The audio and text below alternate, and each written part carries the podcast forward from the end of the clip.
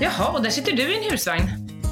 Ja, ja Vad fint. nere i, i Småland är jag.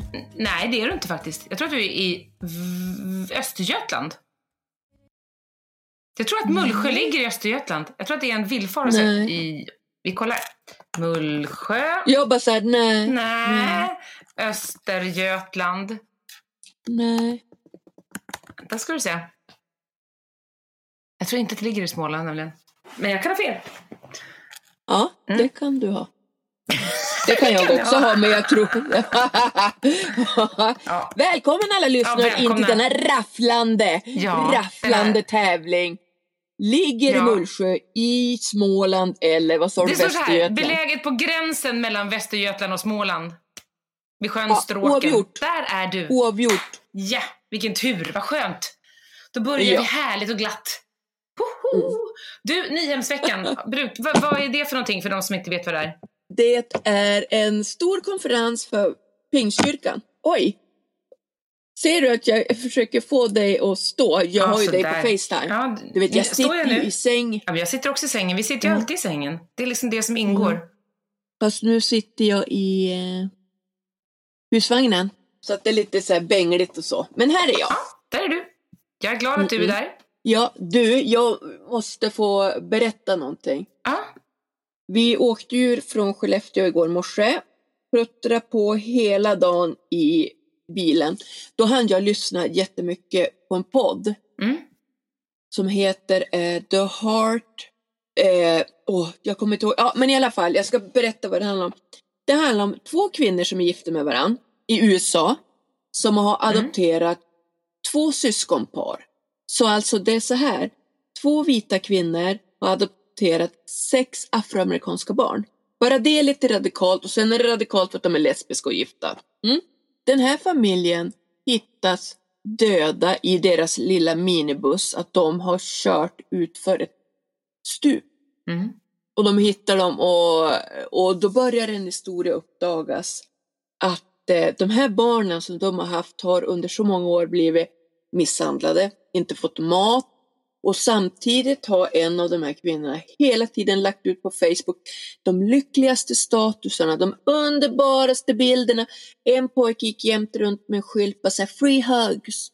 Och, och att när den här reporten gör eh, arbete om den här så är det så många som säger, och det här tycker jag är lite skrämmande Tessan, så många säger så här, ja ah, men vi kände varandra via Facebook, ja men det kändes som vi kände varandra.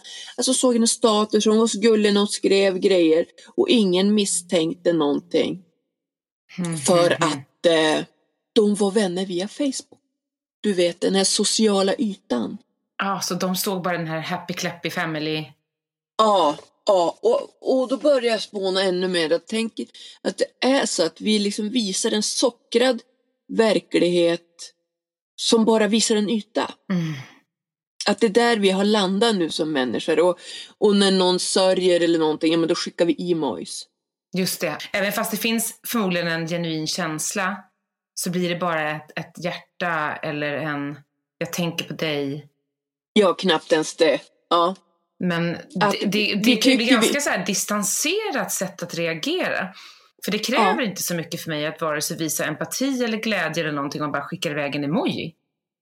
Jag har funderat lite på det för att ehm, jag tog ju bort min hund förra veckan.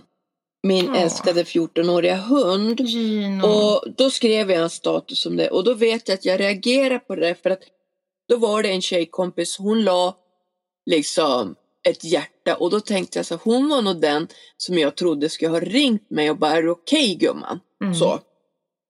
Och då började jag också Var fundera jag? på det här. Nej, nej men älskling, du ringde mig. Du Jag ringde dig. ju mig.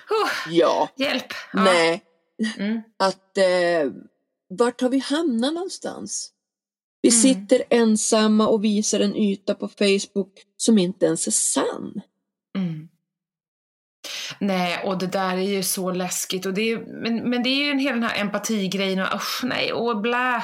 Det är verkligen en sån fet baksida Eh, för jag tänker så här att det är så lätt, och, och nu då med Nina när vi är på väg in i liksom en, en för många jättetuff period med det här med semestern när alla lägger upp härliga semesterbilder och eh, vinglas i solnedgången och härliga dagar på stranden och alla verkar vara där och inte jag. Eh, oh. Eller du vet det här mysigt, att plocka bär och plocka blommor på landstället och morgondopp. Och sen vet man inte alls vad som pågår bakom. Det kanske är världens gräl mellan äkta makar. Bråk, eller... otrohet, Ja, fylla. barnen är fruktansvärda men vill helst slänga ut dem genom fönstret eller eh, man kanske är jätteensam för att man inte har någon att fira semester med. Men ändå lägger man upp de här klatschiga bilderna. Happy, happy. Ja. För att det förväntas av en på något vis. Man orkar inte med att folk är ledsna på Instagram. Det går inte att skriva jag är helt ensam. Ja, hjälp. Det skulle, jag Och vi som tror att vi känner människor för att vi läser om ytan på Ja. Facebook eller Insta. Ja, Och så vet man ingenting. nej. Du vet, någon, jag tänker som han Avicii. Mm. Man ser ju en bild på honom när några blir fotade med honom och han ler. Dagen efter han tagit livet av sig. Ja. Så lite vi vet. Att- Ja, Så ja det är skrämmande. Ja, det är faktiskt Mm. väldigt Mm. skrämmande. Och jag, ehm, jag tänker att eh, så här i sommartider kan det faktiskt vara värt att fun- fundera lite extra kring det där just vilka man omger sig med också. Vil, vilka som finns på ens bilder faktiskt. Och vilka som inte finns där. Du vet, jag har ju varit liksom singel i så många år innan jag gifte mig. Eller jag har haft relationer hit och Ja. dit och fram och tillbaka. Men inte en stadig relation. Um, vilket har gjort att jag har ju varit Alltså när folk har frågat mig, vad ska du göra på semestern? Så har det alltid varit så här att, ja, jag vet inte riktigt. Och så har jag ofta levererat, jag ska till Öland, jag ska till Gotland, jag ska till dittan, jag ska till duttan. Bara, Åh, vad du gör så mycket roligt. Jag bara, ja, men det är för att jag inte vill sitta själv, fattar du väl? Liksom. Att jag har ju haft sån här eh, semesterpanik, där jag var tvungen att planera varenda minut. För rädslan för att sitta själv, det har varit en sån skräck för mig. Eh, och nu när, när det är liksom så mycket sociala medier, vilket inte alltid har funnits, det är ändå bara de senaste 12 åren som det har varit så här med sociala medier. Innan dess, eh, då var det lättare, men nu har det varit frukt, det är, fruktansvärt att vara ensam när det är semester. Jag tänkte förut att julen var värst, men jag har börjat tänka om och, och, så och semestern måste ju vara tyngst. Ja, det är det ju för att man, det är så många veckor. Liksom. Ja, Men, och men det ska vara, man cyklar och badar och ja, du vet, det är så mycket lycka. Ja. Och, Mm. Ja, precis. Och, och jag menar, utåt sett så kan ju folk ha tittat på mitt liv och tyckt så här, åh, du har så mycket för hela tiden och det händer så mycket roligt. Så här, ja, jo, men det är också de bilderna jag lägger upp. Jag lägger ju inte upp liksom när jag sitter och gråter av ensamhet. Eller att man är jättedeppig för någonting. Eller, eller det här att inte ha någon att planera en semester med. Bara en sån sak. Som i år till exempel när Janne och jag säger att nej, vi ska inte göra något speciellt, jag vet inte. Det är ändå så att jag bestämmer med honom att vi ska inte göra något speciellt. Är du med Mm. mig? Att det är Mm, inte så, mm, jag mm. sitter ju ändå liksom och, och tillsammans med honom bestämmer att vi, vi får se vad som händer. Tessan, jag tror jag råkade prutta, du får klippa bort det ljudet sen. Nej, vi Jag behåller din försökte prutt titta på Nina. Det här är en, tidslinjen ifall det vart något sånt här vibrato. det här är en podd mitt i livet. Jag behåller din prutt i klippningen. Underbart. Jag tyckte nu hade vi varit lite för allvarliga en stund. Nu var det dags att få lätta upp det här Såg, lite. såg du att jag, bara, jag satt och tittade så här vart jag, tror Och du gjorde såhär registrerade. sidoprutt eller lyfte den här skinkan bara Ja. Nej, nej men jag sitter i så här skräddarställning liksom. Det var inte så att jag ville den skulle komma, den slet sig lös. Vad roligt!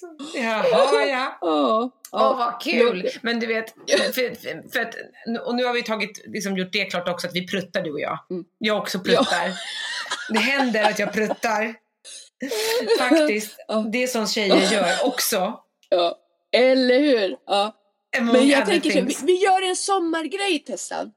Nu när jag är här på Nyhem, Ja, så om jag ser någon ensam människa, ja, då ska jag säga hej och gå och sätta mig där och Bra. käka med den Ja. eller liksom bjuda på en kopp kaffe. Jätte, jättebra. Och de som, de som Mm. är i par eh, och ska iväg och åka och bada med barnen eller ni ska grilla.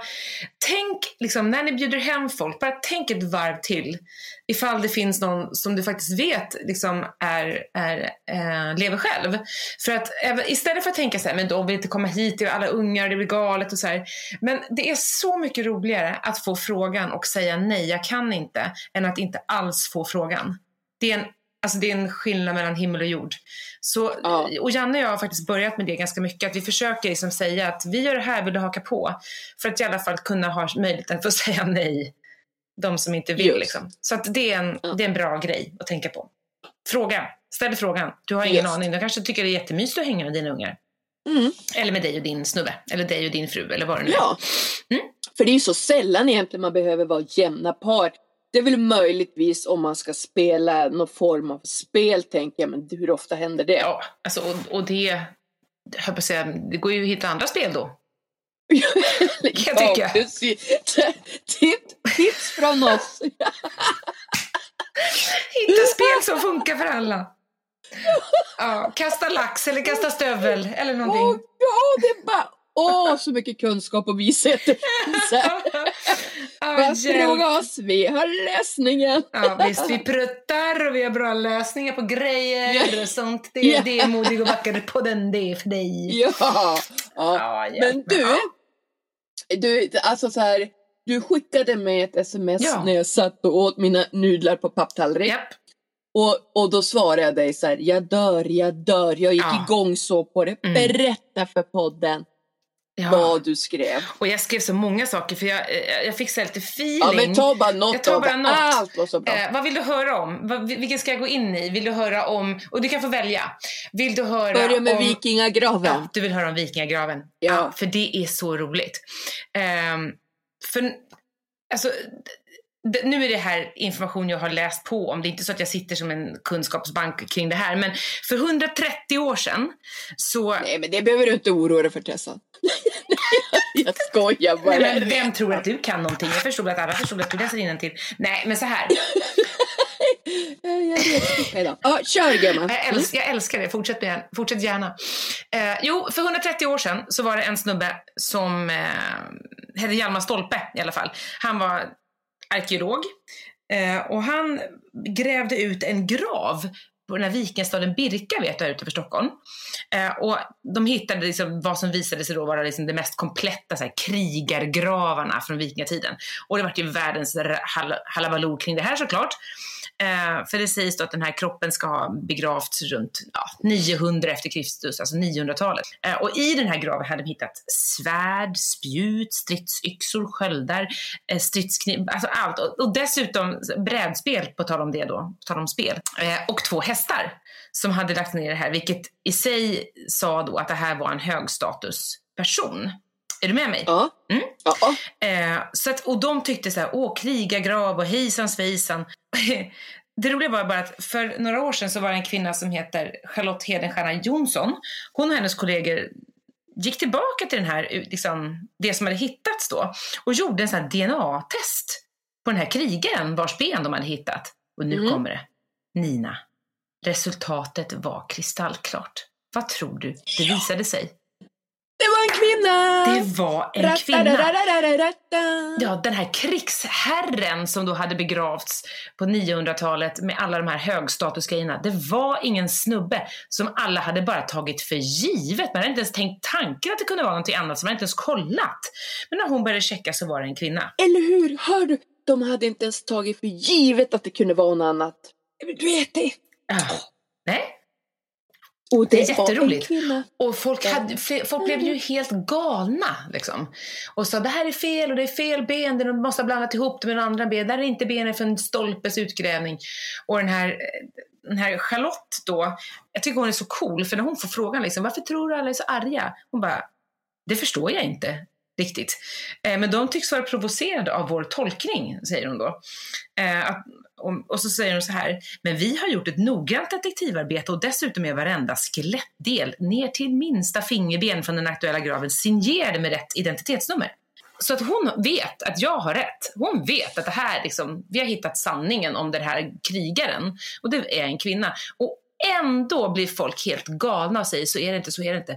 För att det på något vis ruckar hela deras bild av den historia som de har byggt upp. Att det är så bra. Visst är det bra? Det är så, ja. Ja, alltså sånt här älskar jag. Ja. Och det, då det skruvar till det och så visar det för, för vi kvinnor är ju alltså kick-ass material. Ja. Ju, Ja, och, då är det ju nästa grej då som jag också hade skrivit i det här sms som jag tror att du också bara tog, gick igång på. Det var därför jag skickade till just Ja. dig. ja. Därför att det finns ju en sån här eh, rolig, eller det finns ju en, en del teorier kring en viss bibelbok eh, i Bibeln. Mm. Därför att du vet, det är mycket så här, varför finns det, Bibeln ihopsatt av män, Eh, det är män som har valt ut vilka böcker som ska vara där, det är männen som har gjort översättningarna, det är männen som har präglat liksom eh, alltså, kvinnans roll, liksom hur hon framställs och eh, det sägs att det ska finnas någon så här evangeliet av Maria Magdalena och det finns, finns minsann inte med och bla bla bla. bla. Alltså det där lät som att du var inne i min hjärna kvällar när jag ska sova ibland. Då Ja, funderar ja, jag på typ. de där grejerna. Ja, men sådana grejer. Det, och det, Mm. Man kan ju prata länge om det, liksom att, att det här, du vet, det som ett av dina, liksom, eller feministernas ord ska jag säga, det här patriarkatet, att patriarkatet har präglat liksom hela, och det, det där kan ju prata om i timmar, liksom. Vad, Mm. vad männens inflytande och dominans i, i kyrkan har, hur det har påverkat liksom, tolkningen av Bibeln. Men hur Ja. som helst, det är så här. Det finns en bok i Bibeln som är lite så här, den ses som lite konstig, lite märklig, men också väldigt intressant. Därför att den har ingen direkt avsändare och heller ingen direkt mottagare. För de andra bi- bibelböckerna är väldigt tydliga, så här, evangelierna är skrivna av det här, jag är skriven av mig, jag är den och den och skriven till de här. Men Hebreerbrevet har ingen sån tydlig avsändare eller mottagare. Och då är det jättemånga som har tillskrivit Paulus att han har skrivit den här boken. Eh, för de tycker att det liksom liknar hans grej. Men samtidigt så säger de så här, ja fast nej det kan inte riktigt vara Paulus därför att Eh, för att han brukar liksom inte skriva riktigt på det här. Det är hans teologi typ och hans tankar. Men det är ändå inte riktigt hans språk. För språket eh, har liksom den bästa grekiskan i hela Nya Testamentet. Eh, Mm. Och den är, den är ganska poetiskt skriven. Eh, samt att Paulus har en tendens att liksom hänvisa till sig själv hela tiden. Som, som jag, mig, mitt. Så. Eh, men, Ja. men den som har skrivit Hebreerbrevet kopplar bara till sig själv typ sju gånger i hela boken. Vilket talar emot att det skulle vara Paulus, för det är inte hans sätt att skriva. Liksom. Samt att man märker att den som har skrivit den här boken är ganska beläst. Det är en ganska hög, liksom, ja det är ett annat sätt att uttrycka sig. Liksom. Kan man tänka, alltså en högutbildad människa. Ja, eller någon som är van, ja precis, eller i alla fall från en annan plats som kanske har studerat på ett annat sätt än vad Paulus har Okej. gjort då. Ja. Eh, Men ändå har den här boken kommit med i den här kanoniseringen då, som det, som det kallas. Ja. Eh, Och en av anledningarna till att den här boken också skiljer sig väldigt mycket är att det är så enormt Kristuscentrerat, att Jesus Kristus är alltings centrum i den här boken. Eh, och att mycket av det som står där skulle kunna vara skrivet idag. Det är väldigt tillämpbart liksom idag. Och då är det så här, fram till för en, ungefär kanske 200 år sedan så var det så tydligt och klart att det är Paulus som har skrivit den här boken. Men då började folk bli så här, nej men det kanske inte är det ändå. Nej, och nu säger de att nej men det var inte han. Eh, så vem skrev den då? Kan man undra. Precis. Nu efter denna Ja. långa monolog. Ja, då kan man tänka att de, det finns då de här bibelforskare som säger att ja, men det måste vara skriven av en så högt utbildad lärare av något slag. Eh, som är liksom insatt i filosofier och sånt där. Och då, in på scen, kommer Priscilla. Alltså bara namnet Priscilla. Eh, Priscilla eh, var gift med eh, en snubbe som hängde, som var en av, en av Paulus bästa kompisar. Hon kallas liksom the teachers of teachers, alltså lärarnas lärare. Eh, och var en av apostlarna sägs det. och hon var också kyrk, alltså församlingsplanterare. Hon var enormt liksom, begåvad när det gäller sådana här saker. Hon var, hon var en av de tidiga ledarna i den tidigare kristna kyrkan. Eh, och faktiskt den som många tror är den som har skrivit Hebreerbrevet. Och eh, ja, alltså, säga vad man vill om det här. Hon, hon var ju skribent och hon var liksom en duktig lärare och evangelist. Eh, och hen, det finns ju liksom tecken på hennes eh, ministry, liksom hennes verksamhet både i Rom och Korint och Efesus och sådär. Men frågan är då, var det Priscilla som skrev det här? Ja, det vet ju egentligen bara Gud. Skulle jag vilja påstå. Ja. Det vet ja. bara Gud. Men jag kan tycka så här, att det är lite Guds humor. Om det skulle vara så att det är en kvinna som har skrivit i brevbrevet. För då tänker jag så här, att ja, då kan Gud liksom sitta där i sin, var han nu sitter någonstans och titta ner i sin allsmäktighet och titta på alla gubbarna där som satt och planerade och liksom, ja vi ligger här, vi skruvar om det på det här sättet, nej inte in med tjejerna, vi kör bara killar nu, det är killar är de som ska höras och jag vet att det var en kvinna som först såg Jesus efter döden, det var de som fick budskapet, men vi, vi, vi kör på männen. Och så sitter Gud och tänker så här, ja, tryck in det där Hebreerbrevet också, för det är liksom, då tänker jag så här, då fick han dem att tro att det var Paulus som hade skrivit det.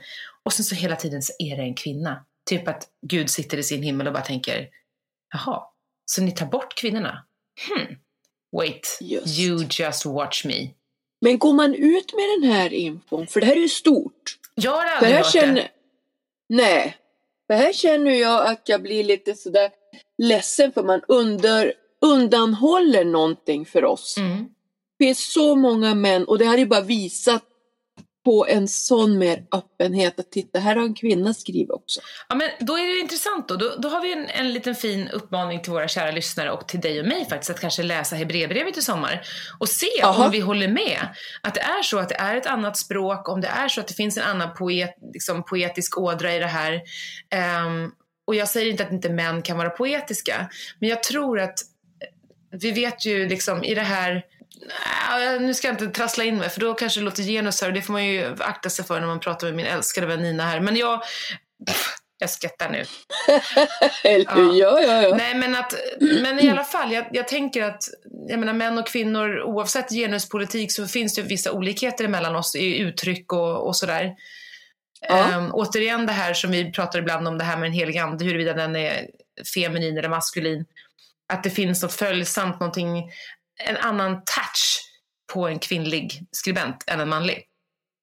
Ja, och du, bara ett sidospår nu när du tog upp eh, den heliga ande. Ja. Jag tänker, kan du, du har ju ett Insta som heter soulfulness.se. Ja. Där skrev du i pingst ett inlägg om den helige ande Just det. skulle kunna vara en kvinna eller en ja, feminist. Femin, femininum. Feminin, ja, precis.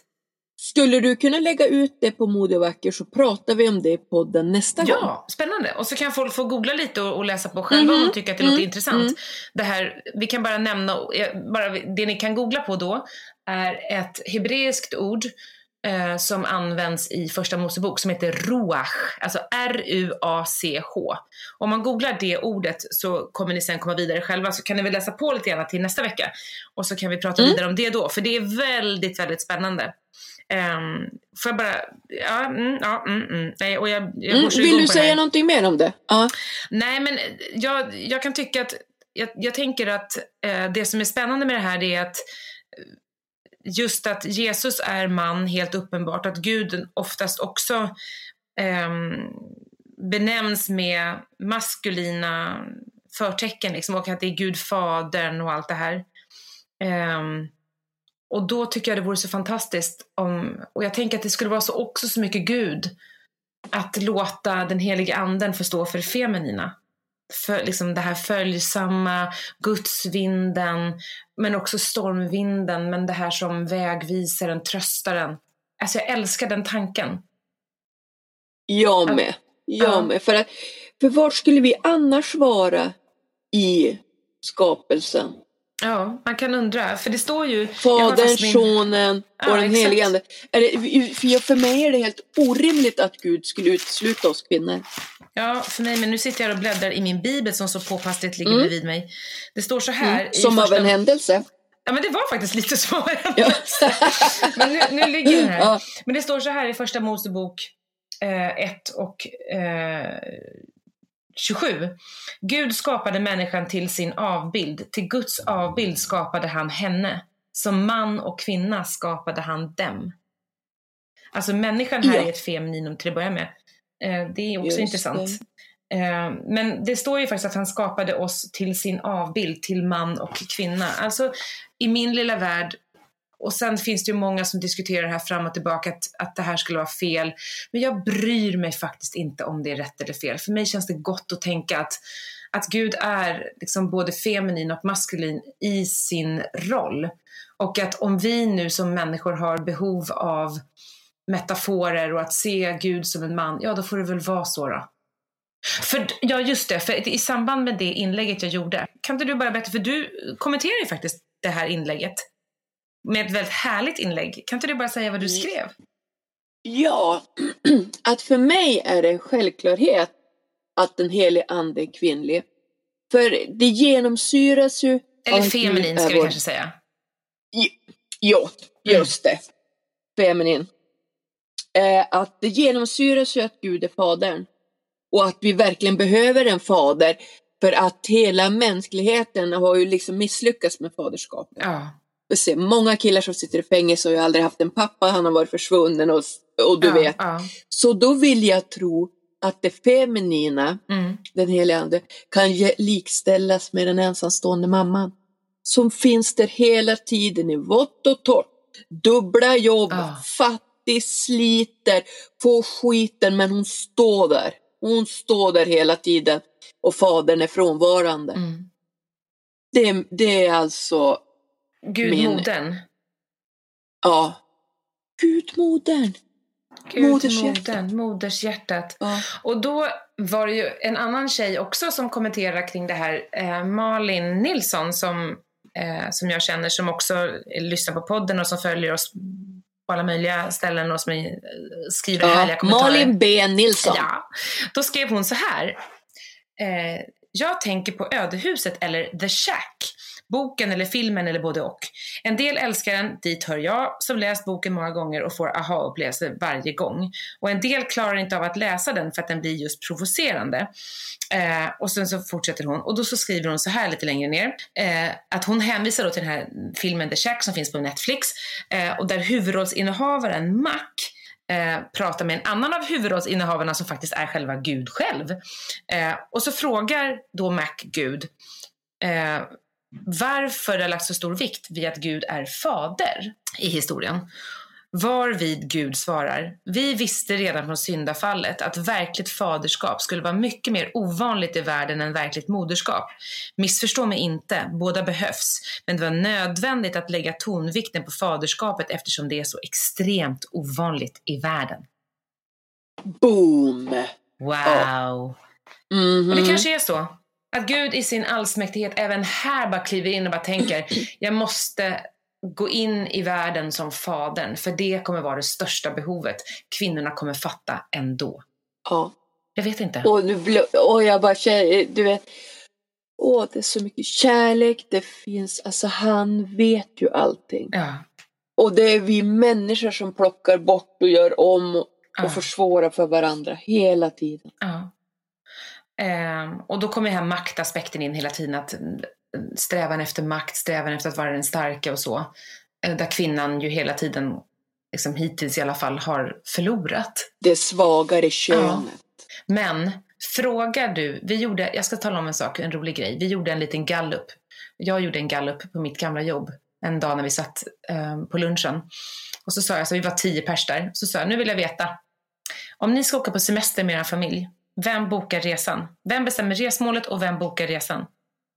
Ja, men vadå? Då, var, då vill jag säga att det var tio pers där, jag och en tjej Mm. till och resten var killar. Och jag kan säga att i nio fall av tio så var det kvinnan som bokade och bestämde resan.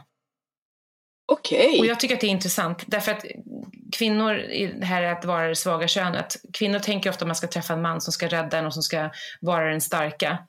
Men de Mm. flesta kvinnor vet att en familj skulle rasa ihop, förlåt mig snubbar, skulle rasa om inte kvinnan var den hon var. Att man var den här doern, den driftiga, den som tar tag i grejer. Ja, Det är ju så det det är. här kan vi Det prata också om svagare könet, det är ju liksom, det är ju bara ja. löjligt. Ja.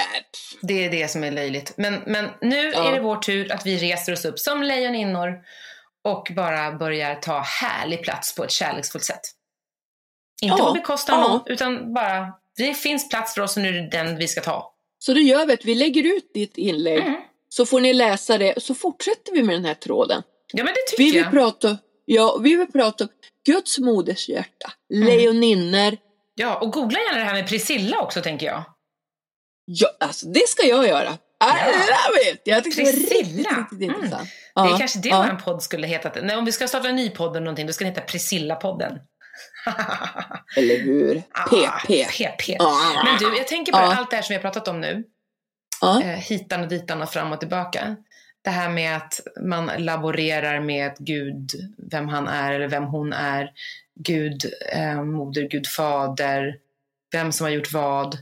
Alltså, jag har ju slängt mig med massa saker här nu som, som säkert teologer skulle liksom plocka ner mig i små partiklar om de fick chansen. Ja. Men jag tänker så här. Mm. Jag hänvisar nu till Jesaja 55, vers 8, där det står följande. Mina planer är inte era planer och era vägar inte mina vägar, säger Herren. Liksom himlen är högt över jorden så är mina vägar högt över era vägar, mina planer högt över era planer. Med andra ord, vi har ingen aning om någonting. Det är bara Gud som vet hur det här har gått till. Precis, just det. Och det är ju så här att eh, vi kan inte prata så mycket länge till Tessan för jag måste ut och mingla runt bland alla husvagnar här. Ja, och se ifall någon sitter ensam och äter någonstans. Just det. Just Men just tänk, det, just det. tänk om det är mycket singlar här också. Tror du att det här kan vara liksom en liten häckningsperiod för pingstvänner? Jag vet, inte hur det, jag vet inte hur det ser ut idag, men förr om åren när jag var ung, nu var inte jag där, men jag har ju hört talas om detta, så kan jag säga att det har nog hänt ett och annat i de där husvagnarna där. Så Inte bara, så, ah, det, har, det har inte bara varit bönemöten, det tror jag inte. det tror jag inte. och, du, och du vet, åh, du fick jag den här, du den här dekalen. If this van is rocking, don't come knocking. Jag tror jag måste spatsera en tur bland alla husvagnar ikväll som ett litet pervo. Kan du slå mig en signal då snälla? Jag gör det. Men du, vi rundar av här älskling. Det gör vi, jag vinkar för glatta livet. Då säger vi väl abrakadabra. Lite hit och lite dit. Ha det så bra.